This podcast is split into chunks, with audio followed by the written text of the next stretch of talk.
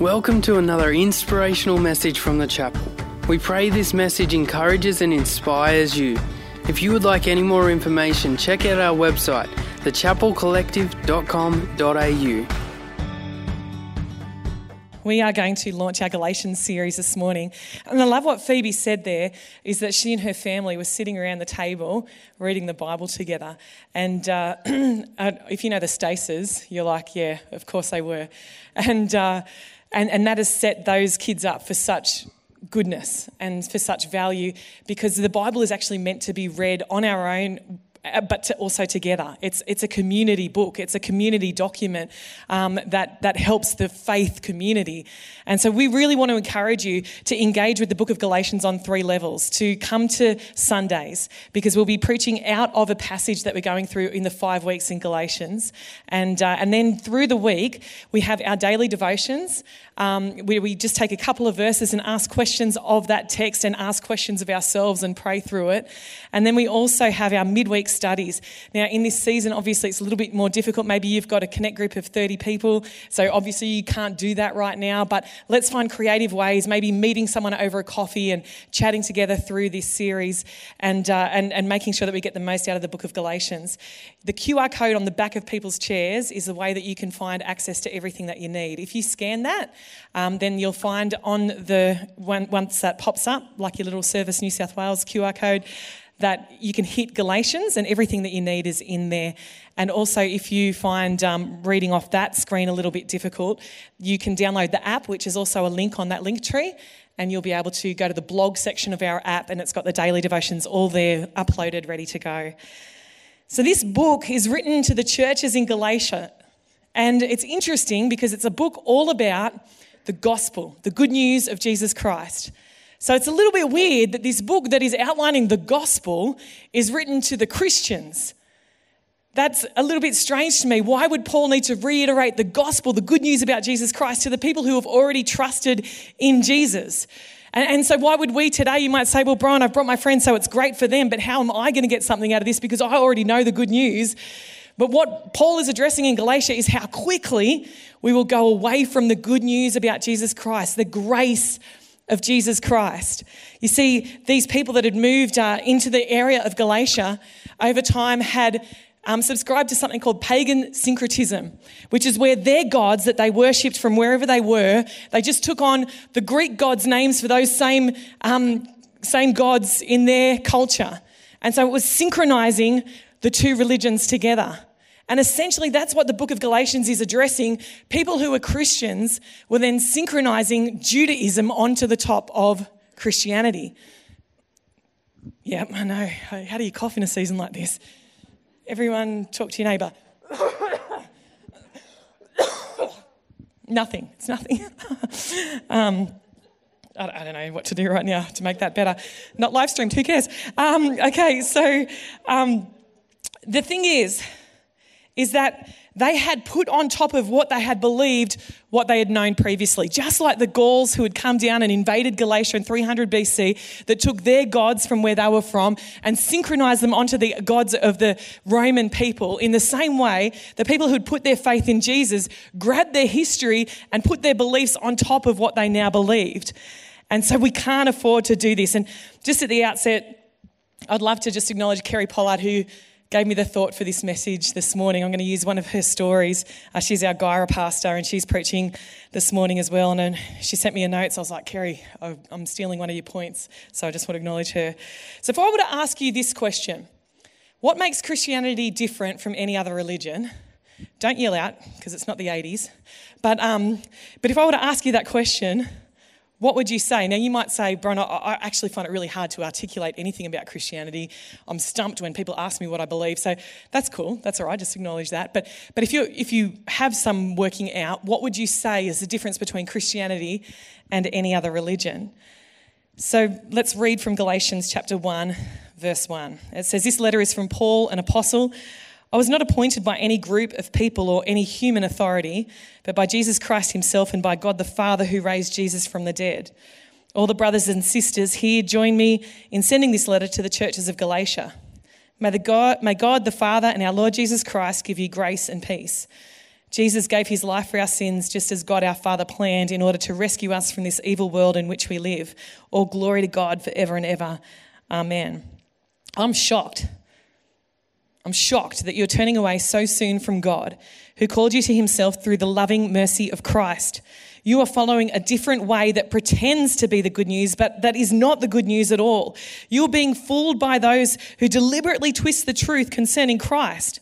Let God's curse fall on anyone, including us or even an angel from heaven who preaches a different kind of good news than the one we preach to you. I say again what we have said before if anyone preaches any other good news than the one you welcomed, let that person be cursed. Obviously, I'm not trying to win the approval of people, but of God. If pleasing people were my goal, I would not be Christ's servant. So, Paul is speaking to a group of people in Galatia who are clearly having a crack at him, who are clearly he's going to have to go against in order to speak to them about this. He's going to have to choose to please God instead of pleasing man. There's going to be um, some defensiveness about Paul's message here. But he says, if there's any other message, than the one I'm preaching, then let that person be cursed. Different versions say, let that person be damned. In other words, that person can go to hell if they're going to preach any other gospel. So if it's important to Paul, it needs to be important to us. Let's pray this morning. Lord, we pray that this morning you would illuminate your word to us. God, your word is living and active.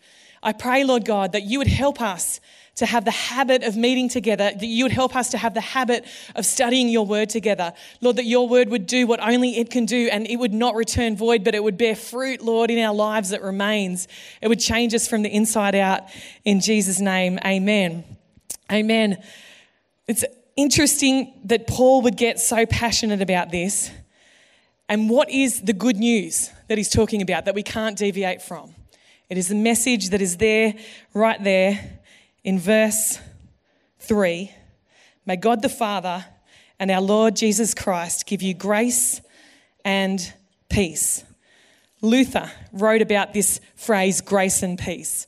Martin Luther, Dan referenced him this morning, and, and Dan's going to preach that message again in the four. So I invite you all to the four. It was a fantastic message that he preached in the chapel service this morning. Luther says this Grace releases sin, and peace makes the conscience quiet. The two friends that torment us are sin and conscience. Because when you sin, then your conscience gets stuck into you about what you've just done. But Christ has vanquished these two monsters and trodden them underfoot, both in this world and in the world to come. This world can teach no certainty of the overcoming of sin, conscience, and death. Only Christians have victory against sin, despair, and everlasting death. Moreover, these two words, grace and peace, do contain in them the whole sum of Christianity. Grace contains the remission of sins, peace, a quiet and joyful conscience. But peace of conscience can never be had unless sin be first forgiven.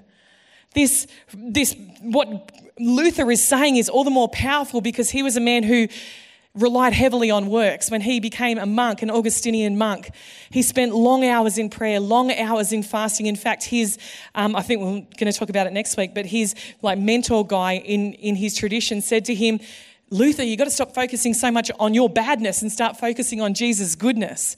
And he was just torn up by his depravity, by the way that he felt about himself. And so the revelation of grace for him was absolutely insane. As we read down there, it says, May God the Father and our Lord Jesus Christ give you grace and peace. Jesus gave his life for our sins, just as God our Father planned, in order to rescue us from this evil world in which we live. I just want to make a few comments on that. You see, it says that Jesus gave his life to save us and to rescue us from this evil world in which we live. It doesn't say there that he gave his life in order to rescue us from his Father. He didn't give his life in order to rescue us from God. There's a, there's a little bit of a misconception that God is like this masochist in some ways, that he, he, he had to pour out his wrath, in which he did. But it was like this in order to forgive you, I've got to beat the living dooley out of my son. And to which we go, that does, how does that make sense? Why, like, if I want to forgive Sue, uh, uh, and I say, well, I will forgive you, Sue, but only if I can beat the dooley out of Bella. Is that okay with you? Uh, and, and Sue saying yes, and I'm sorry, Belle, she for some reason hates you, but you guys can sort it out. but but it, it seems like this crazy thing. We forget that this was God's plan from before the beginning of time, that He would pay for our sins Himself. So to, to rescue, yes, he has rescued us from the wrath of God, if, if you will, but that was God's plan all along. And then there's something in us that says that he's come to rescue us from the future evil age. Anyone else like me make a decision to follow Jesus because they didn't want to go to hell? Anyone? Yep, one, two, three. The rest of you are just saved by grace. Good on you guys. Sole reason because it was preached. You go out of here today and get hit by a bus. Where are you going, heaven or hell? I don't want to go to hell. So that's why I got saved. And it wasn't until much later that I received a revelation of the grace of God.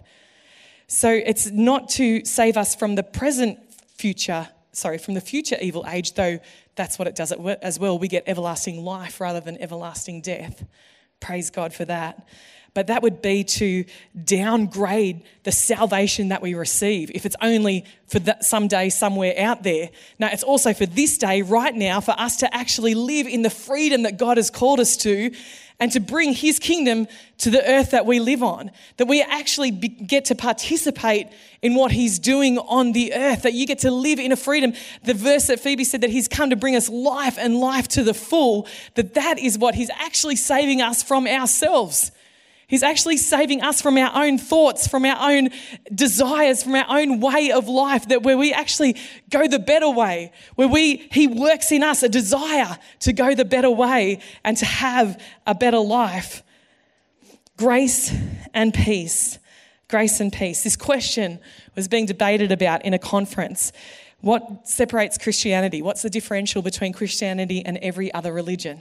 And some people said, well, it's that God took on human form and, and some said, well, no, lots of religions preach that, that, that their deity took on a human form. And so someone else said, well, it's that he, it's the doctrine of resurrection, rising from the dead. And they said, well, no, plenty of religions have that. And the, the story goes that C.S. Lewis walked into the room and he said, what's all the debate about? And they said, well, we're trying to work out what's the differentiation between Christianity and every other religion. He said, oh, that's easy. It's grace. It's grace. And this idea of grace that our sins, that our wrongdoing, that our right standing with God is based on nothing that we do, but only His free gift to us is the differentiation between us and every other religion that is around. Every other religion, you have to do good to get good.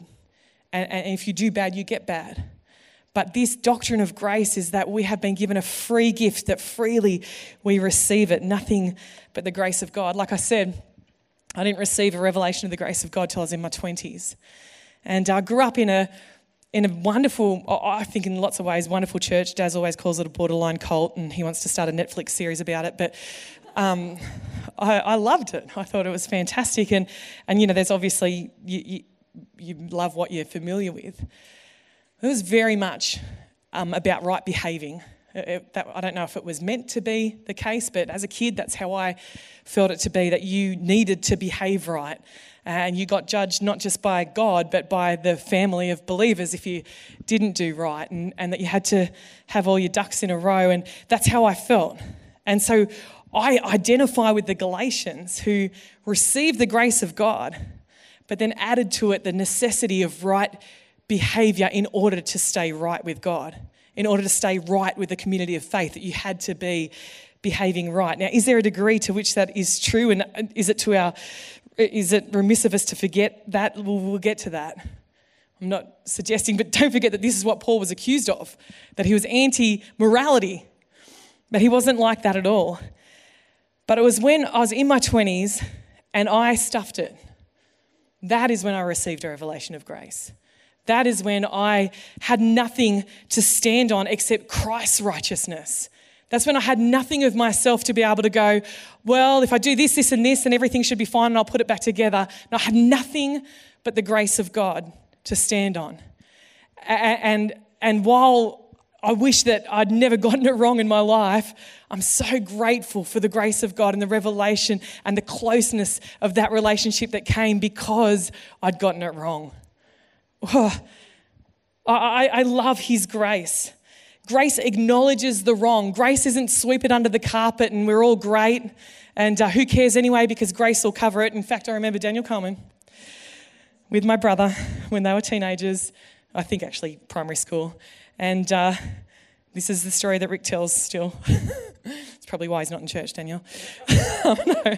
But he said, um, he said, um, Mum, Dan said to me, it doesn't matter if you swear because you just ask for forgiveness. oh, that was my youth leader. Eventually. But, you know, if you grow up in and under grace, you can take grace for granted.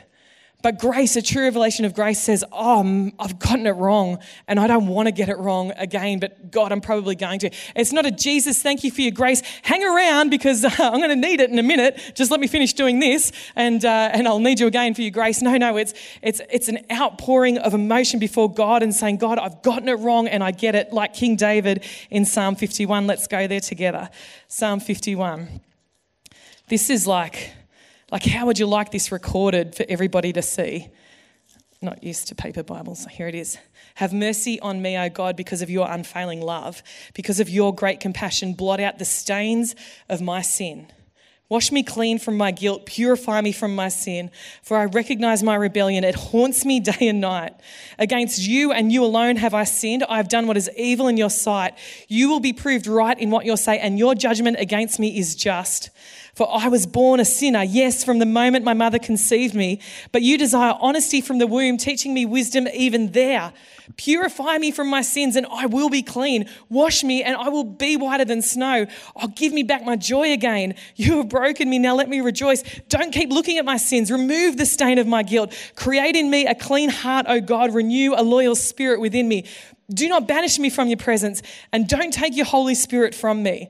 Restore to me the joy of your salvation. Make me willing to obey you. Then I will teach your ways to rebels, and they will return to you, etc., etc. You know what? If you trust in Jesus and what he's done, this is how you can read this passage. You can read it like this You've had mercy on me, O God, because of your unfailing love. Because of your great compassion, you've blotted out the stain of my sins. You've washed me clean from my guilt. You've purified me from my sin. For I recognize my rebellion. It haunts me day and night. Against you and you only I've sinned. I've done what is evil in your sight. You'll be proved right in what you say, and your judgment is against me is just, but Jesus takes it for me. Your judgment against me, God, is 100% true and right. But I'll just remind you that Jesus has taken that judgment for, for me. For I was born a sinner, yes, from the moment my mother conceived me. You've purified me from my sins, and I am clean. You've washed me, and I am whiter than snow. I have returned the joy of my salvation, etc., etc. That's now past tense for us who trust in Jesus Christ alone. I, love grace because the woman who was caught in sin and thrown at the feet of Jesus, and everyone had picked up stones ready to stone her to death according to the law. Jesus looks at them and says, Let he who is without sin cast the first stone. You see, grace, grace is a leveler. Grace disarms the law keeper, and grace empowers the law breaker. It restores the law breaker. It puts everyone on a level playing field. The law keeper and the law breaker all get a level playing field. And that's why those of us who find it easy to be good and do good and have the behavior of goodness find grace so hard to grapple with. What about all my best efforts, God? Aren't you seeing that? Aren't you noticing that? It's like the prodigal son, the brother. Yes, of course, son. All I have is yours. But but but but this one's returned and, and you're level in my sight. You're level in my eyes. It disarms the law keeper and restores the law, law breaker. Um, you guys all know um, more recently, a couple of years ago now actually, but I kind of process everything in front of you. Sorry about that. um, that had some stuff that was written about me that was completely false. And, uh, and I, I, for the first six weeks of realizing that this had happened, was um, horrendous and just had to go to God and keep saying, You're my defender, God, whatever, whatever. Um, but then I kind of forgot about it, and then it'd only be if someone else brought it up that, um, that I'd remember it. And then only just on Friday, had coffee with someone from our Armidale church. And uh, they said, Oh, Bron, someone showed me what that person wrote. I thought, Oh, that's right, I forgot about that. And, um, and I've got to tell you that what happened in me, I was like, oh, I didn't know that was there. Like, I actually cried. That was sad. But, uh, but what then happened was that in the car, I wanted to defend myself by saying all the good things I'd done and the ways in which I hadn't done the wrong thing. Uh, all of a sudden, I'm wanting to rely on my own good behavior. All of a sudden, I'm wanting to declare how righteous I am. And, and so, how can that person speak against me because I'm so righteous? I was relying on my good works rather than going, you know what? yeah, I've gotten heaps of stuff wrong. Not that, but yeah, I've gotten heaps of stuff wrong, so God can defend me we, we realize we come under law in ways that we don't even realize. Let me tell you a couple of ways that you can work out that you're not living fully under grace like you thought you were. You can know that you've bought into work somewhere where the accuser can get a foot in the door. The Bible says that the enemy of our soul um, goes before the throne day and night accusing the brethren. So if you're a Christian uh, this morning, then that's something that's happening that, that the enemy is accusing you before the throne of God and accusing you as well, probably in a voice that sounds very much like your own. Now, if you're not a Christian, you haven't decided for Jesus yet, you've got that to look forward to when you make that decision. Uh, actually, just accuse, accuse, accuse. We know we've brought into work somewhere where that accusation can get a foot in the door and we start to go, Really? Yeah, oh, is that true? Is that true of me? You see, when we're living under grace, the accuser hasn't got a foot anywhere because, yeah, of course. Oh, you, you want to talk about me? I'll join in if you like. There's heaps of areas that I've gotten it wrong in. I'll tell you about it. He can't get a foot in the door because we're the first to admit that we've got nothing without Jesus. We're the first to say, oh, no, um, actually, yep, 100% true. That's why I've got Jesus. We, we, we're able to overcome by the blood of the Lamb and the word of our testimony because we trust in Jesus and not because we're able to defend ourselves. Here's another um, way that we can know that we've brought into work somewhere that our judgment goes to the place of, I would never. Ooh, I would never. I'd never do that. As we look at people around us, maybe Christians, we go, ooh, I'd never do that. John Bradford um, was a preacher in the 1550s who coined the phrase that's widely accepted, but for the grace of God, there go I. And the story is, is that he was watching a bunch of convicts um, about to go to their death. And he said, But for the grace of God, there go I. Now, he didn't have a very long opportunity to proliferate that teaching because he was burnt at the stake for Jesus. Um, we've also got that to look forward to, maybe, if you follow Jesus. Uh, just trying to bring all the good news this morning. Um, but I honestly think about what holds us up from gathering you know, sometimes we're like, oh, I don't want to go to church and wear a mask, and oh, I don't want to go to church and not sing. What happens when the pressure's really applied?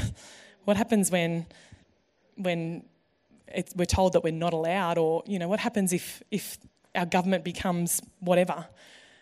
Like, let's get in the practice and stay in the practice of meeting together under whatever conditions we need to, so that we aren't so quick to give up the habit of meeting together. Uh, this is like um, this is just practice. Um, many of you remember Claire. I remember guest speaker, alpha, um, like next gen lady. What was her name? Claire Madden. Claire Madden. Um, she was telling us that they used to do rapture practice in Sunday school. like, I don't know what that looks like. Stop, drop, and roll. I don't know. No, I won't take the mark of the beast. I don't know.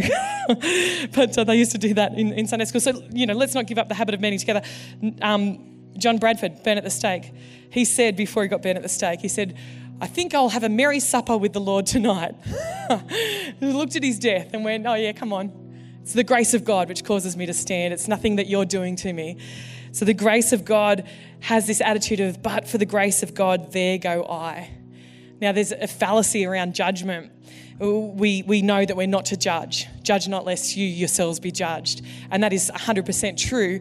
But that's really mainly talking about people that aren't, Christians. Why would we judge them? They're not holding themselves to the same moral standard. They don't have the same worldview that we do. So, why on earth, how could we possibly judge them? But we are called to judge and to love each other enough to judge each other.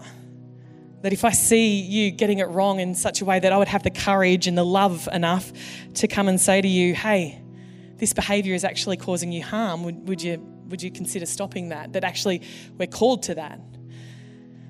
But when judgment errs to, huh, I would never, then we know that we've bought into some kind of works mentality where we'd hold ourselves as more righteous than you. But for the grace of God, there go I. Finally, we can know we've bought into work somewhere where we feel ready to mount a defense. Oh, I, I can defend myself on this one. I can defend myself on this one.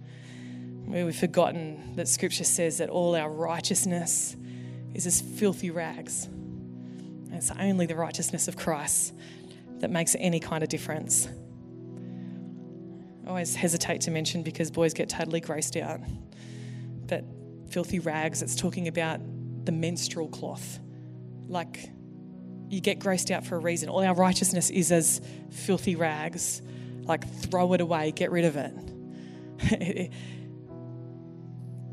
but for Jesus' grace, we stand. Nothing in myself I bring, but only to the cross I cling.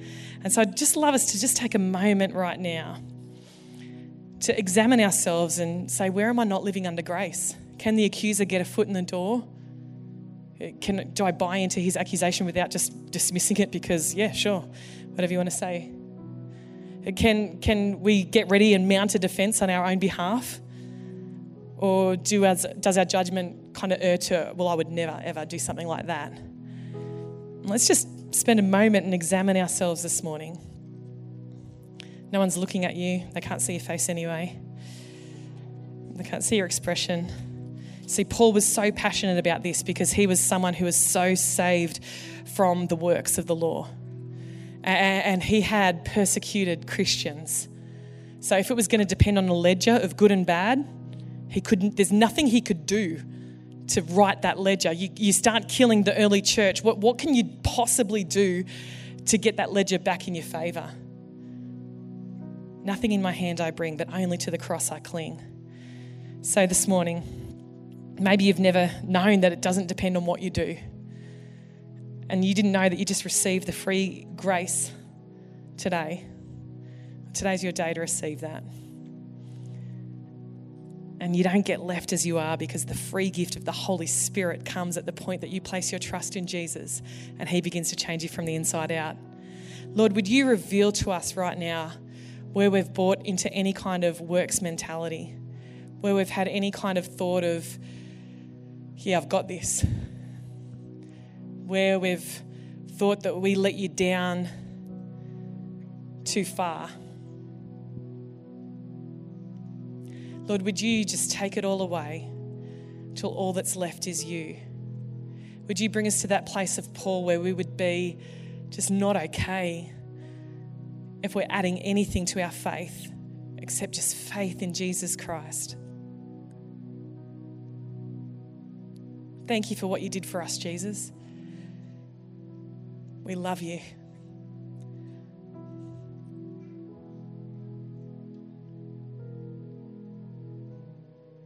Less of us and more of you.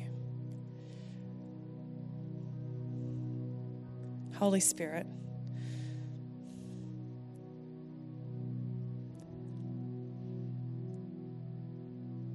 show us where where we're adding for us or for other people in Jesus' name. Thank you for your message to the Galatians. Amen. Hey again, thanks so much for joining us on this podcast. Whether you are new and exploring your faith or a follower of Jesus, there's a next step for you. There is always room to grow, more to be done, destiny to be pursued, and people to be reached. So, what's your next step? To find out, head over to thechapelcollective.com.au. And thanks again for listening.